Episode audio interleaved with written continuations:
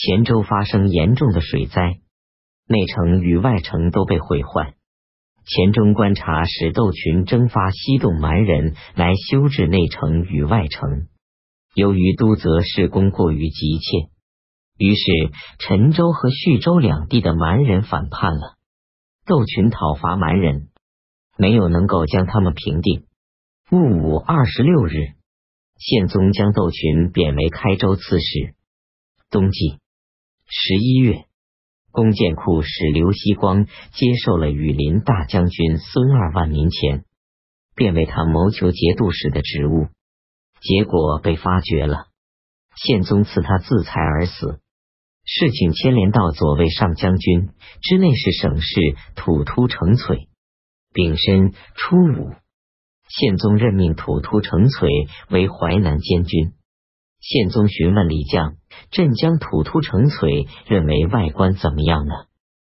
李将回答说：“外界人士想不到陛下忽然能够这么做。”宪宗说：“此人只是一个家奴而已。以往朕觉得使唤他的时间很长了，所以因私情恩宠而宽宥了他。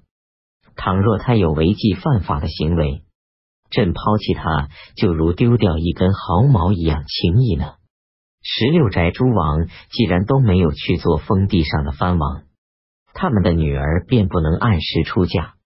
已经择偶下嫁的女儿都是通过宦官办成的，大都要以丰厚的贿赂为自己通融。李吉甫进言说：自古以来，公主下嫁必定要选择合适的人士，唯独近世以来不是这个样子了。十二月。壬申十一日，宪宗颁诏将恩王等人的六个女儿封为县主，委托中书省、门下省、宗正寺和吏部选择门第人才相当的人士，将县主许配给他们。己丑二十八日，宪宗任命户部侍郎李将为中书侍郎，同平章事。李吉甫出任宰相以来。往往报复旧日与自己结怨的人们，宪宗也略微了解一些情况，因此才提升李将出任宰相。李吉甫善于逢迎皇上的懿旨，而李将刚正不阿，二人屡次在宪宗面前争论，宪宗时常认为李将正确，听从他的主张，因此二人有了嫌隙。闰十二月。辛卯朔初一，黔州上奏说，陈州与叙州两地西动蛮人头领张伯敬侵犯播州与废州。是太子通事舍人李涉得知宪宗对土突成璀的恩宠眷顾并未减弱，便在收受臣民意见的铜轨中投递章书，内称土突成璀立有功劳，刘锡光没有罪过。土突成璀被陛下长期托付亲信之任，不应当居然将他抛弃。知轨时，建议大大夫孔看到了章书的副本，对上奏的内容加以责问，不肯受理他的章书。于是礼社行贿，前往光顺门进状。孔得知消息后，上书极力进言说李涉奸邪阴险，欺骗上天。请将他处决示众。戊申十八日，宪宗将李涉贬为峡州司仓。李涉是李博的哥哥，孔是孔朝父的儿子。辛亥二十一日，会昭太子李宁去世。这一年，全国获得大丰收，有些地方一斗米才值两个钱。七年壬辰，公元八百一十二年春季。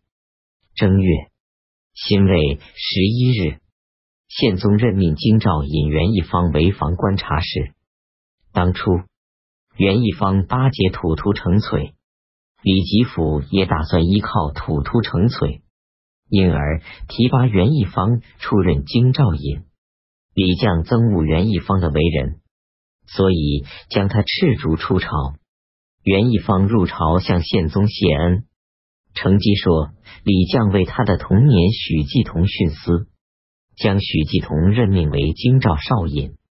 将我斥逐到房，专门作威作福，欺侮蒙骗陛下的视听。宪宗说：“朕熟知李将，他可不是像你说的这个样子。等到明天吧，朕打算问一问他。”袁义方既惶恐又惭愧，只好走了出来。第二天。宪宗以此事责问李绛说：“人们对于自己的童年固然会有私情吗？”李绛回答说：“所谓童年，就是来自全国各地人们偶然同时科考登第，有些人是在考中复试以后才互相认识的。这里有什么私情？而且陛下不嫌我愚昧，让我充数担任宰相。”宰相的职责在于酌量人们的才能，授给他们职任。倘若有人果真具有才能，即使他在自己的兄弟职一辈人中，尚且要任用他，何况与自己是同年呢？因躲避嫌疑而放弃人才，这是便利自身的做法，而不是舍身为公的态度啊！宪宗说：“讲得好。”朕知道你肯定不会私情用事的。于是，宪宗催促袁一方前去就任。镇武初的黄河泛滥，冲毁了东寿祥城。三月丙戌二十八日，宪宗驾临延英殿，李吉甫进言说：“天下已经太平，陛下应该作乐。”李将说：“汉文帝时，兵器顿弊，没有锋刃。”家家富裕，人人丰足。贾谊且上认为这是将火种放到堆积着的木柴下面，不能够说这是安定的。现在朝廷的法纪号令不能够控制的地区，有河南、河北五十多个州，一族会恶的气息。近处已经与荆州与陇州连接，边防上的烽火屡次报警。再加上水旱灾害经常发生，库存的粮食空匮乏用，这正是陛下应当天亮以前就起床，傍晚时分才进食时，怎么能够将现在称为太平，忙着作乐呢？宪宗高兴的说：“你的话恰好符合朕的心意。”退朝以后，宪宗对身边的人说：“李吉甫专门阿谀献媚，像李将那样。”才是真正的宰相礼。宪宗曾经询问宰相：贞元年间办理政务不甚修明，为什么竟会达到那般地步？李吉甫回答说：德宗听凭自己超人的智力行事，不肯信任宰相，却要信任其他的人，这就是邪恶的臣下能够趁机事事玩弄权柄，办理政事不甚修明。主要由于这个缘故啊，宪宗说。然而，这也不一定都是德宗的过错。朕幼年在德宗身边，看到每逢事情有成败优劣之分时，当时的宰相也没有再三坚持奏臣的，都贪恋俸禄，但求眼前平安度日。现在怎么能够专门将过错归给德宗呢？你们这些人最好以此为戒。如果事情有对错之分，应当尽力陈述不止，不要害怕朕会发怒而赶忙闭口不言了。